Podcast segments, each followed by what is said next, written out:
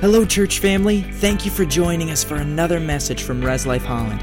We hope this sermon encourages you in your walk with Jesus and empowers you to live the life God has for you. Now sit back and enjoy today's message. Today I want to, to open with 1 Corinthians 14 1. It says this it says, Follow the way of love and eagerly desire gifts of the Spirit, especially prophecy. Now, this verse tells us to eagerly desire spiritual gifts. Not just prophecy, but especially prophecy. It says, desire spiritual gifts. When we talk about spiritual gifts, a lot of Christians have a misconception, and I don't know if it was expressly taught to them or if they just caught this idea. But the thinking is well, some of us have certain spiritual gifts, some of us don't. It just happens. And if I've got that one, I'm stuck with it. Um, I'll automatically be in it. And if I don't happen to have that manifest in my life, it must be that God didn't give it to me. But let's go back and read this again. Follow the way of love and eagerly desire gifts of the Spirit. The Bible says we are to eagerly desire them. Why?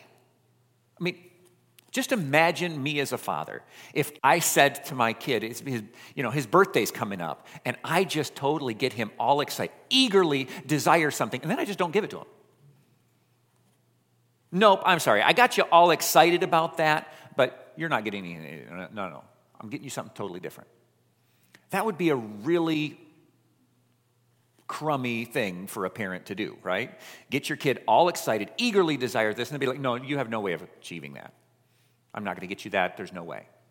No, the reason that God says to eagerly desire the gifts is because when we do,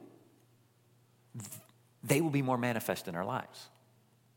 Now, it is true that God has given us different gifts and that, that we, we won't have the exact same manifestations of those gifts as someone else. But there is still value and instruction in Scripture saying to eagerly desire them. Now, the other thing is when we think of the spiritual gifts, we often think of prophecy and healing, miracles, right? And by the way, Pastor Emily did a really good job with the Empower group doing teachings on the various gifts. So if you go to our YouTube channel and you want to get some teaching on the various gifts, um, look it up there. We have, uh, I think you can find it in the playlist both for when Emily taught as well as uh, the series and in the Empower. You can find those and listen. Um, men, you have my permission to listen to the ladies' meetings in there because it's good, good stuff. So, but today, I want to talk about one in particular. So we're going to read in 1 Corinthians 12, and there are multiple, by the way, there are multiple lists in the New Testament of the spiritual gifts. Each list is slightly different, some overlap. Um, Romans 12, Second, or 1 Corinthians 12, and 1 Peter 4 both all mention them. But here we go. 1 Corinthians 12, 28 says, And God has placed in the church, first of all, apostles, second, prophets, third, teachers, then miracles then gifts of healing, of helping, of guidance, and different types of tongues. When we listen to that list, most of us gravitate towards apostle, prophet, teacher, miracles, healings. And then there is the gift of helping. How many of you even didn't even notice that it was there? Like as you're reading along, you know, of helping, and you're like, oh, yeah, yeah, yeah. It's just such a like passive word to help. I mean, you're not doing it, you're helping. Really? You know, I, I think a little bit about sports. And, you know, who is the, the MVP, the most valuable player? And we think it's, it's the person who made the most points. But is it? Did they make those points by themselves? You know, I have kids who are in hockey. Uh, one of my sons, well, both of them play defense uh, usually, but the one son is always on the defensive. That's the position that he plays. He stops the other team from making goals. Sometimes he makes goals, but that's not the role that he's been given. But they have something they call an assist when he passes it to the person who makes the goal. And you know what was intriguing to me? At the ice rink, they have what they call open skate, where, or uh, what is it? It's the puck. Stick and puck, that's what they call it. Stick and puck, where players come and they pay to get in and play. There is one position that they allow in for free. Guess what? It's not the power forward. It's not someone who makes goals regularly, it's the goalie. If you are a goalie and you want to play, they let you in for free. Turns out the most desired position isn't the one out there making the goals, it's someone who's helping stop the other team. I just I always thought that was fascinating. Even in Christian life, sometimes we we sort of uh, what's the word? We like romanticize certain gifts. But there's no evidence in Scripture that God does that. In fact, it seems the opposite. God says it is our treatment of others that defines who we are. He said in John 13 35, he says, By this everyone will know you are my disciples if you love one another. What does love do? We know the love chapter talks about how love is selfless and it gives. When, when Jesus was, was approached and they said, Okay, we've been told to love our neighbor, but, but who's our neighbor? I mean, how many houses down do you have to go before I don't have to love them anymore because they're not my neighbor, they're someone else's neighbor. And Jesus responded with the story of the Good Samaritan. How many remember that story? And he basically points out the person you least would have considered your neighbor, the person from that city over there, from that ethnic group that your ethnic group ignores and ostracizes, that person, if they need help, they're. And then he says, that we are identified by that. There are people celebrated in the New Testament for their helpfulness.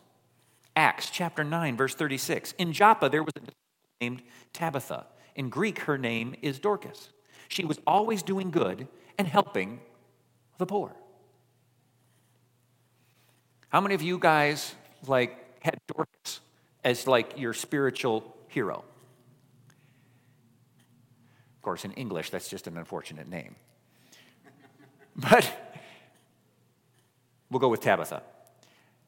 In Romans 16, 3 to 4, it says, Greet Priscilla and Aquila, my co workers in Jesus Christ. They risked their lives for me. Not only I, but for all the church and the Gentiles are grateful to them. What did Aquila and Priscilla do? We read about them elsewhere. They were, they were tent makers, they were lay people who were helping. There are so many people in our church who don't see their role as important because it's not the superstar role, and that that's just baloney. First, or Colossians 3:23 says, "Whatever you do, work at it with all your heart, as working for the Lord, not men." We as Christians have been called to serve. We are not just called, we are gifted. Jesus Matthew 20, 25, and 28 says, Jesus called them together and said, You know that the rulers of the Gentiles lord it over them, higher officials exercise authority over them. Not so with you. Instead, whoever wants to become great among you must be your servant. And whoever wants to be first must be your slave, just as the Son of Man did not come to be served, but to serve, and to give his life as a ransom for many. Jesus said, In my kingdom, in my church, in my body, I don't want you guys to consider the greatest to be the person who gets receives the most service. The person highest up who gets served. But I want you to redefine what greatness is and recognize greatness comes from serving. He says, I didn't come to serve. I came, or I didn't come to be served, but to serve. That word to serve is the same word translated minister. When someone says that they're a minister, what do you think? The, the word they're using is that they are a servant. But we don't attach that connotation to the word minister. But that's what it means. We minister. Jesus says, I didn't come to be ministered to, I came to minister to you.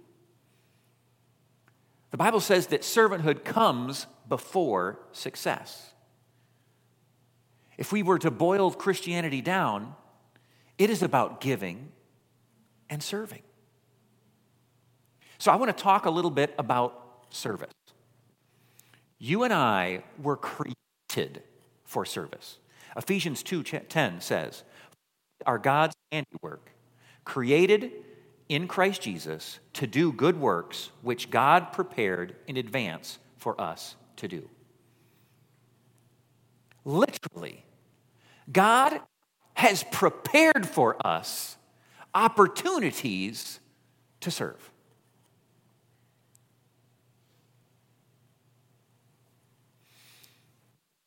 I don't. I don't, as a pastor, I'm always tempted to use my kids as illustrations, and I don't want to be too much, so I'm just going to make it generic. How many have ever noticed that sometimes some kids do everything they can to avoid having to help? It's part of our, our, our nature as humans to try and figure out, you know, how to make things easy for ourselves. And I've had this conversation with my kids. I'm like, look, in our case, we have six kids, so there are eight of us in the house. I said, if everyone is purposely avoiding helping each other, only trying to serve, only picking up their own little mess, then and, and avoid then it's it's gonna leave just too much. We need to serve each other. Is this cutting out too much? Should I need switch to a handheld? Yeah, hand, which one should I use? Can I use this one? All right, hold on. Okay. We'll switch to this. All right. We are created for service. God prepared these things for us, He planned these things for us. But some of us are like actively avoiding them, thinking, well, that's beneath me, or that's not necessary. You have a power in you. How many of you have ever found a flashlight in your junk drawer after like a year or two? All right, you chuckle because you know what happened. Inside of that flashlight were some batteries filled with energy. And nobody did anything with that energy. And what did it do? It corroded, it, it burst out, and you open that thing up, and there's all this crud in there. In some cases, it's so bad that even when you put good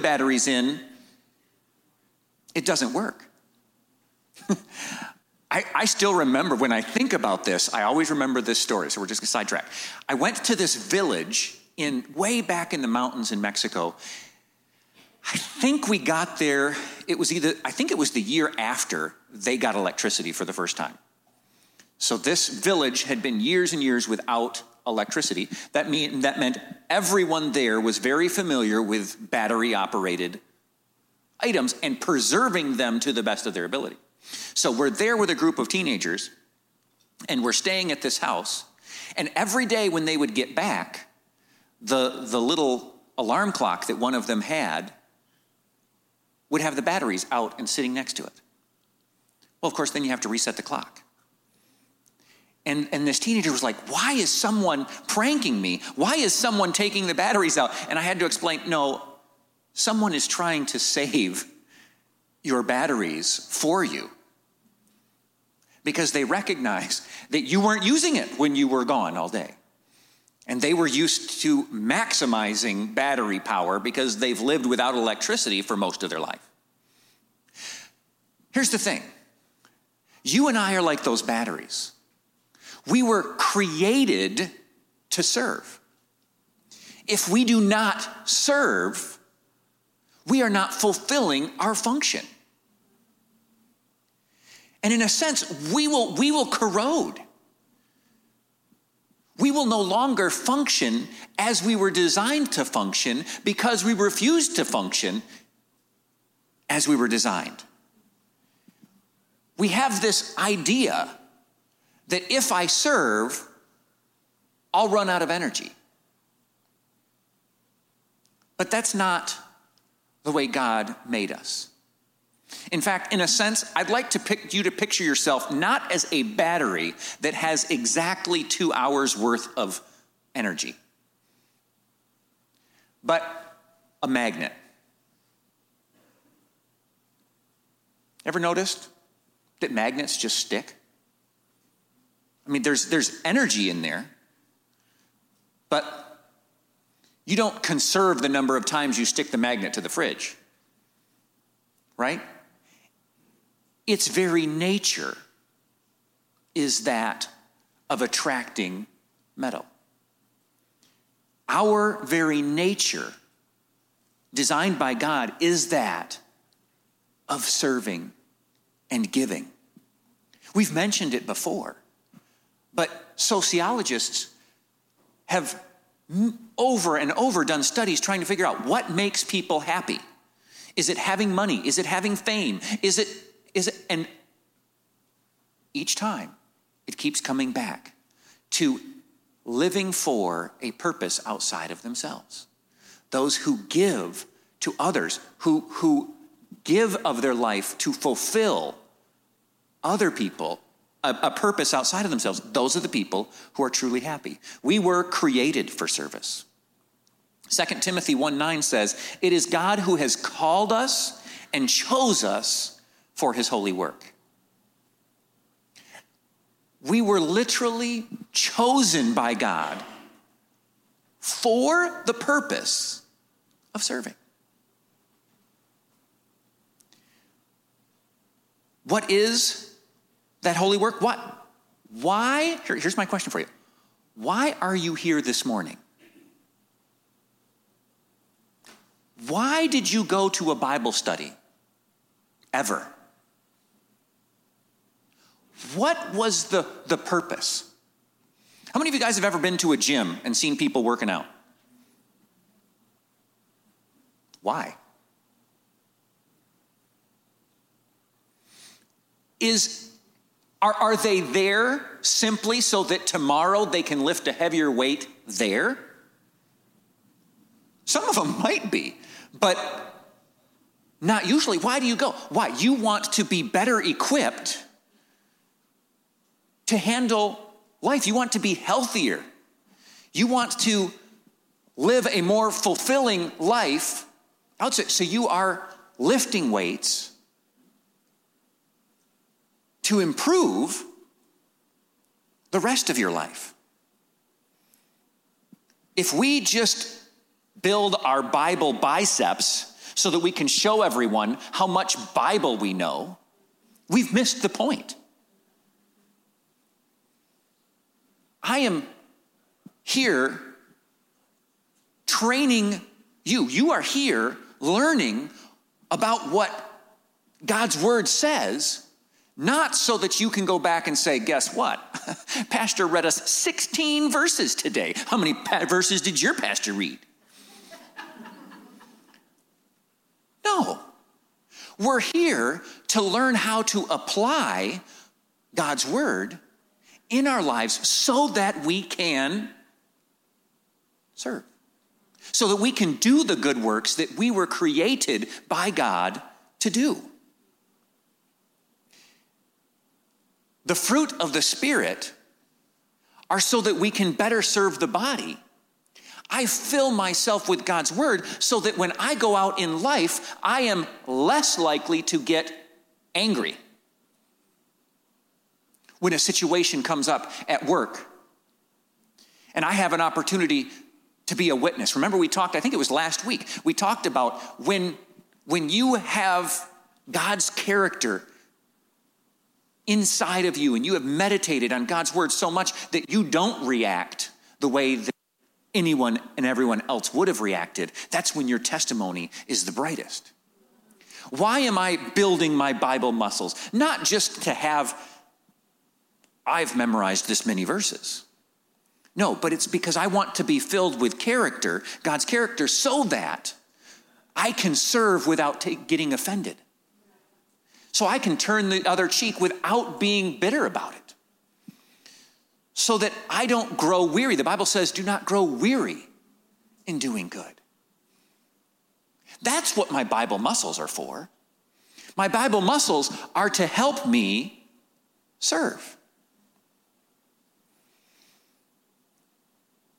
I used to think that the word called meant you were a preacher or a missionary or some full time Christian service. No. Are those people called? Yes. But so are the people who aren't in that. That's like saying the only player on the entire hockey team who's really playing is the forward because he makes most of the points. His points wouldn't even matter if the goalie just quit. The other team would be outscoring him by who knows how much, just tons and tons.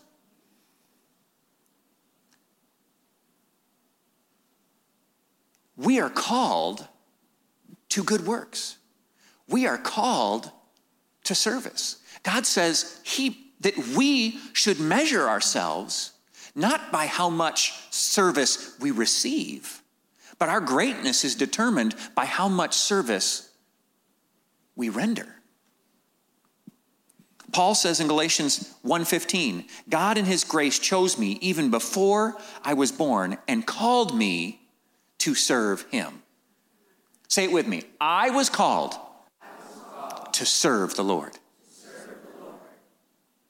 You are. You have been called to serve. There is no question about that. 1 Peter 4:10 God has given each of you some special abilities. Be sure to use them to help each other.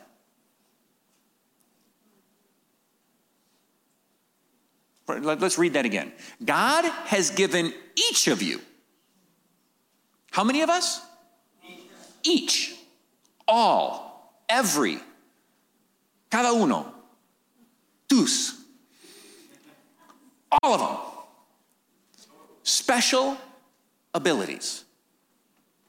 Be sure to use them for what? To help each other. As Christians,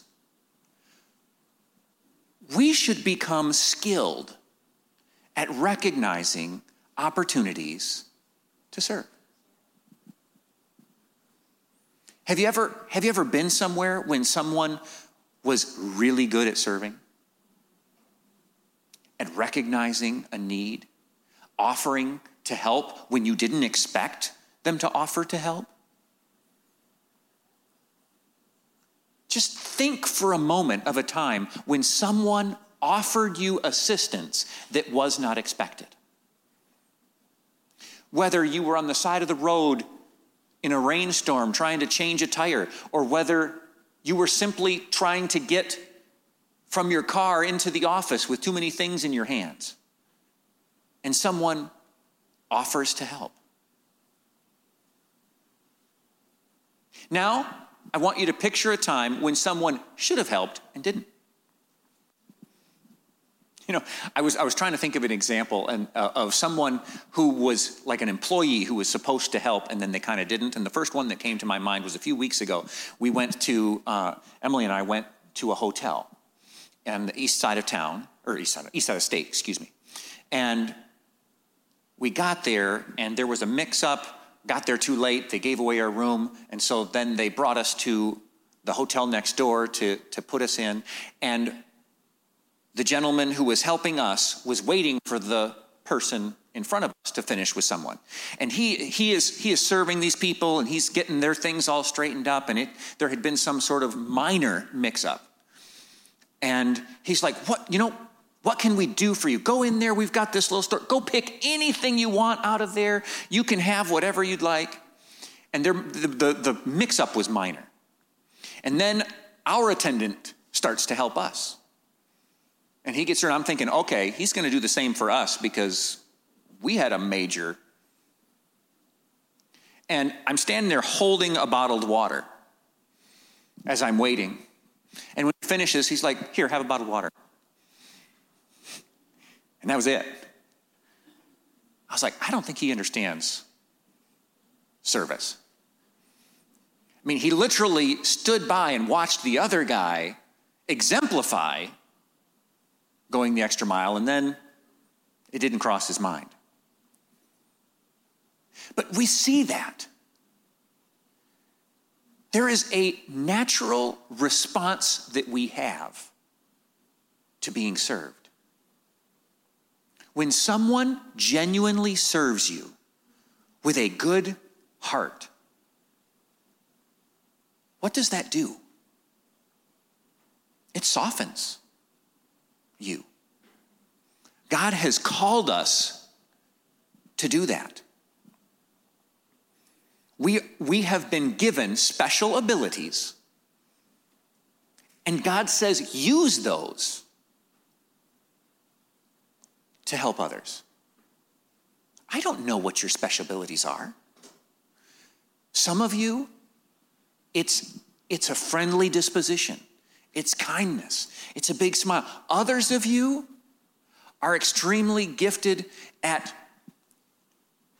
at something perhaps mechanical, and that you're able to help others accomplish things they couldn't. Some of you could be technological, others could be, but God says, whatever special abilities you have, I gave you those so that you would use them to serve others. The more we serve, the greater we become.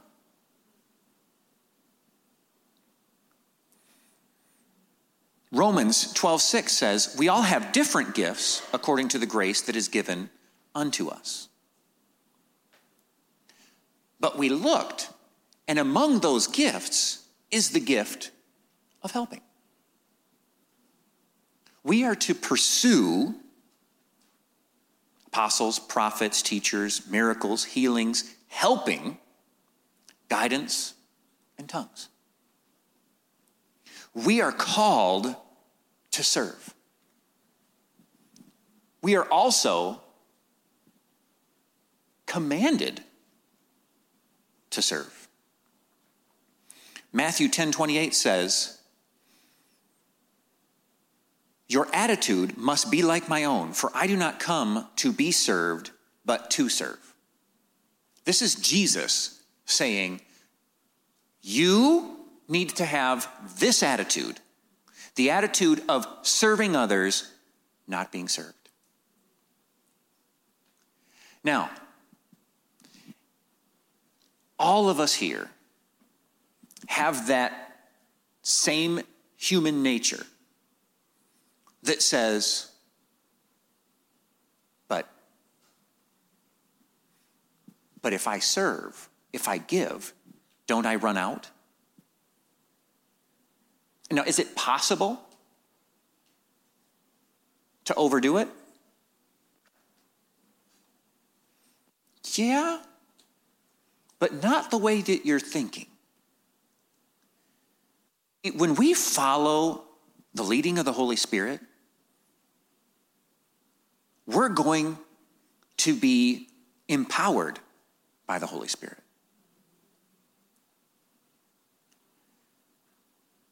Many of us don't serve, we don't give because we're afraid of what will happen. It's the same reason we don't give of our time, we don't give of ourselves, we don't give of our money. Why? Because we say to ourselves, well, if I give, I won't have.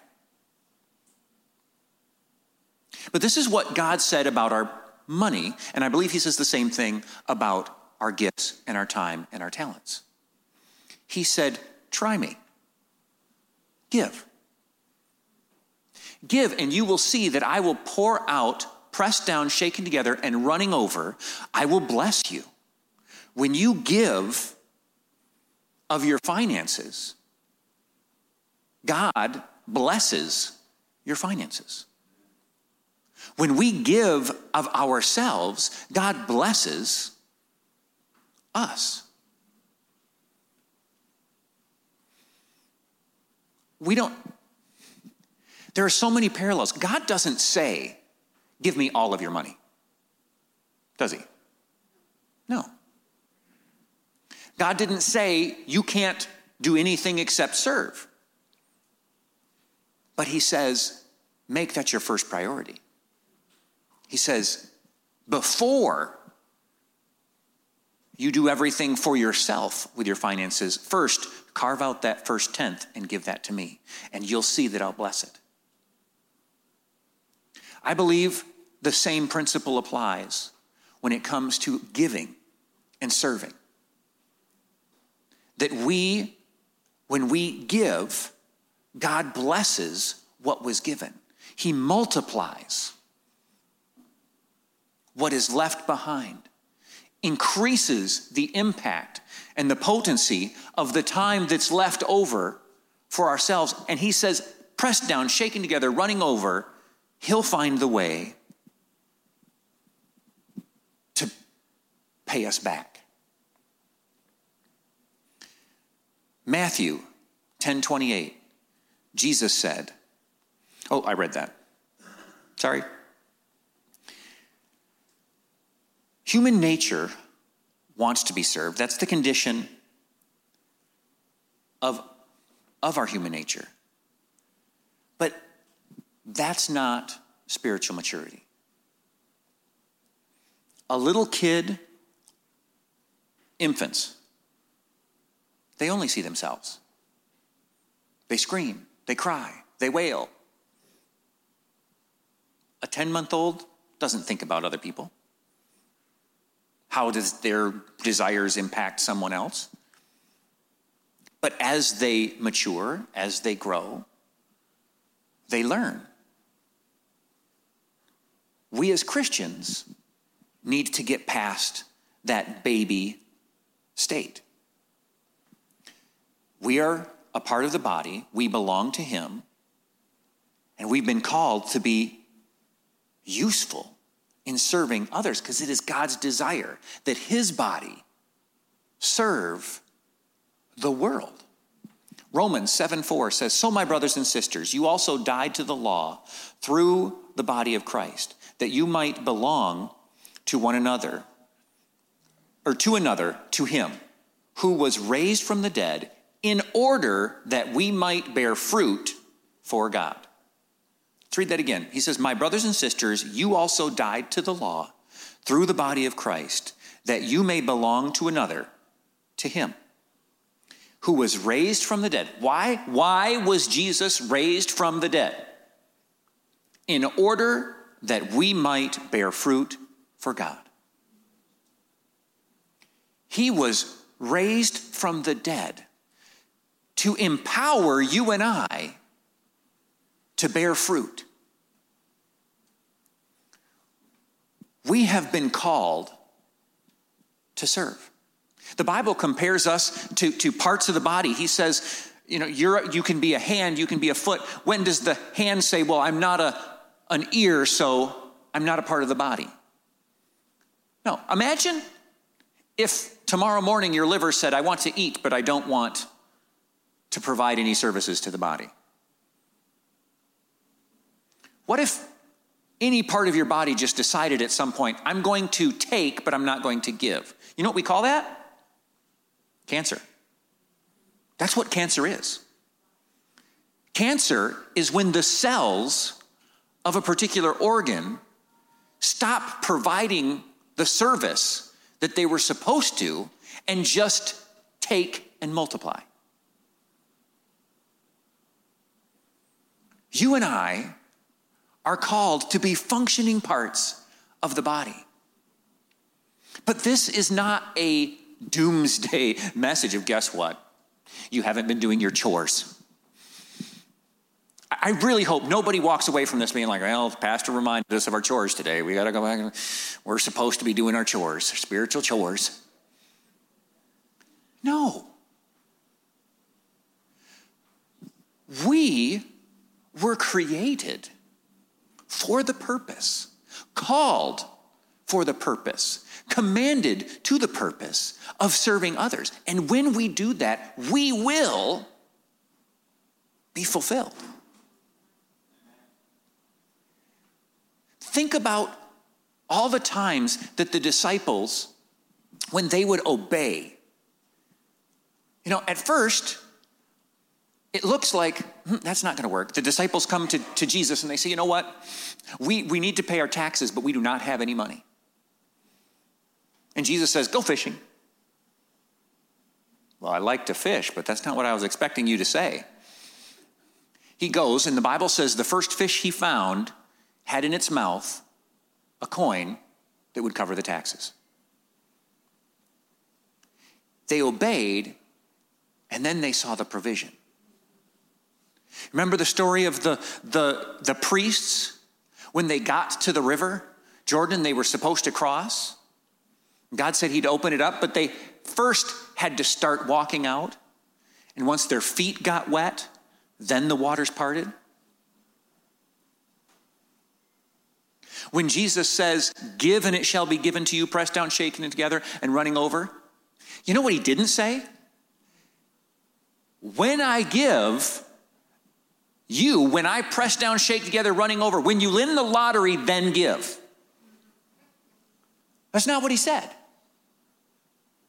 He said, Give and then I'll bless. Not after getting mega blessed, well, then it's, it's your turn to give. He says, No, you give and then you'll get mega blessed.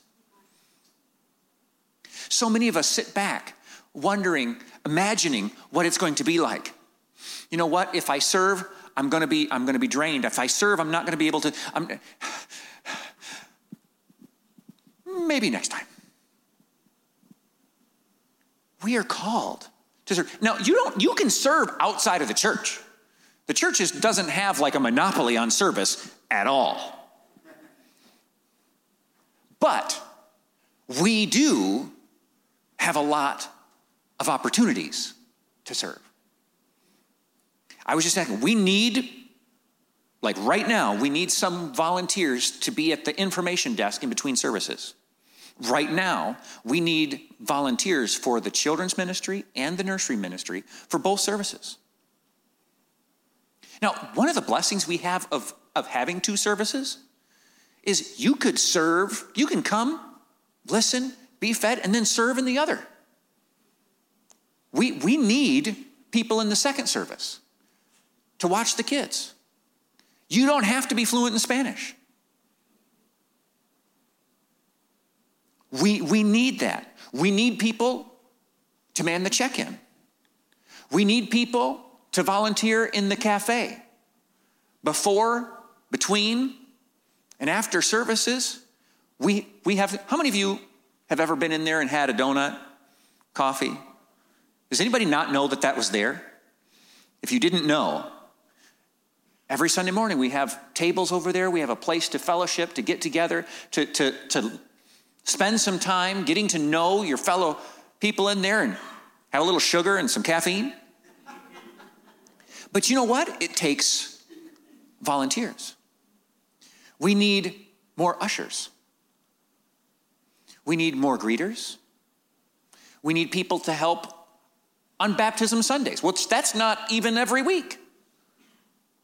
That's less than once a month. But we need people who will come and help set things up and help tear things down because we got that big tub that we bring in here.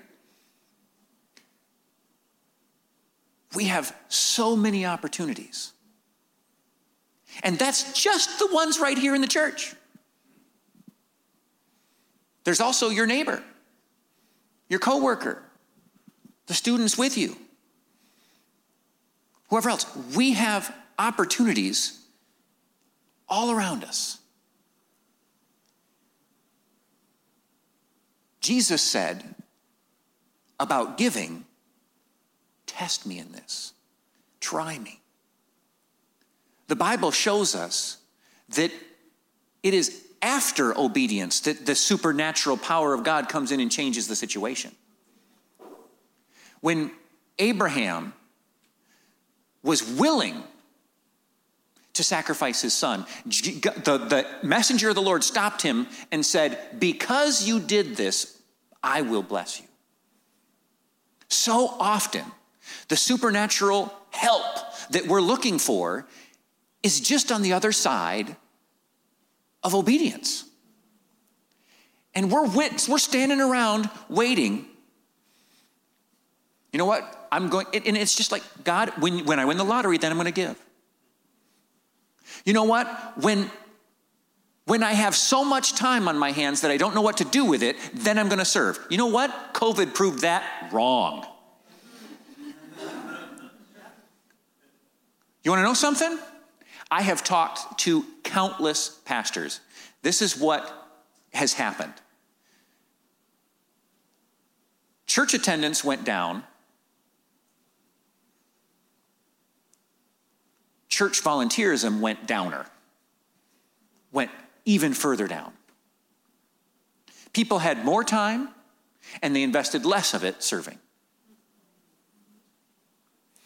And what I feel like is that that new normal, which we hate that term, of doing less has lowered a bar. I want to challenge you. Raise that bar back up. Not just here in the church. We, we want volunteers. We need more volunteers. We have lots of, of areas where we could use your help. But we don't have a, a, a monopoly on that. There are so many other places that you can, in your life, you can serve. And I am excited to hear the testimonies of what will happen. Because when we obey, that's when the supernatural kicks in. That's when the fish has the coin. That's when the blessing comes. After we get our feet wet, then we see God move. If we're standing back waiting for Him to move before we take our first step, we'll be standing back for a long time. So I encourage you step forward. I'm going to close in prayer. Dear Heavenly Father, I thank you. I thank you that you love us. I thank you that you have made it clear in your word that you have a purpose and a plan for each and every one of us that you have, the word says, fashioned good works in advance for us to do. Lord, I pray that through the guidance of your Holy Spirit, you would direct us, you would highlight those works to each of us. And then I pray for the boldness to step out and engage in those acts of service. We are called to help, it is a spiritual gift. And we thank you for it. In Jesus' name. If you're here today and you know that you're right with God, your sins are forgiven, raise your hand. If you see these hands go up and you're like, well, how does everybody know? I mean, I'm hoping. The Bible says, know that you have salvation. Romans 10 9 and 10 says, if you confess with your mouth that Jesus died on the cross and believe in your heart that he rose from the dead, you will be saved. This is a promise of God. If you're watching online, if you're listening to us anywhere, and you don't have that confidence, you don't know that your relationship is right with God. Maybe it used to be somewhere you were proud of, but you, you, you've walked away. Maybe you've never accepted God's forgiveness. I want to give you the opportunity to do what that scripture says today. With every eye closed, just a moment, I'm going to ask you if that's you and you want to make a decision for the Lord today, raise your hand and we're going to pray. If there's someone watching online, we want to walk through that with you. So let's pray together. Dear Heavenly Father, we believe that you died on the cross and rose from the dead. I accept your gift of forgiveness and I give my life to you. Thank you for loving me. In Jesus' name I pray. Amen. Amen. If that was you in person or online, let us know. If you come down front, I have a book I'd like to give you. It's a short one, but um, it's very helpful. Also, if you're online, we'll get that same resource to you digitally. Just put it something in the comments or a direct message, and we'll make sure that gets to you.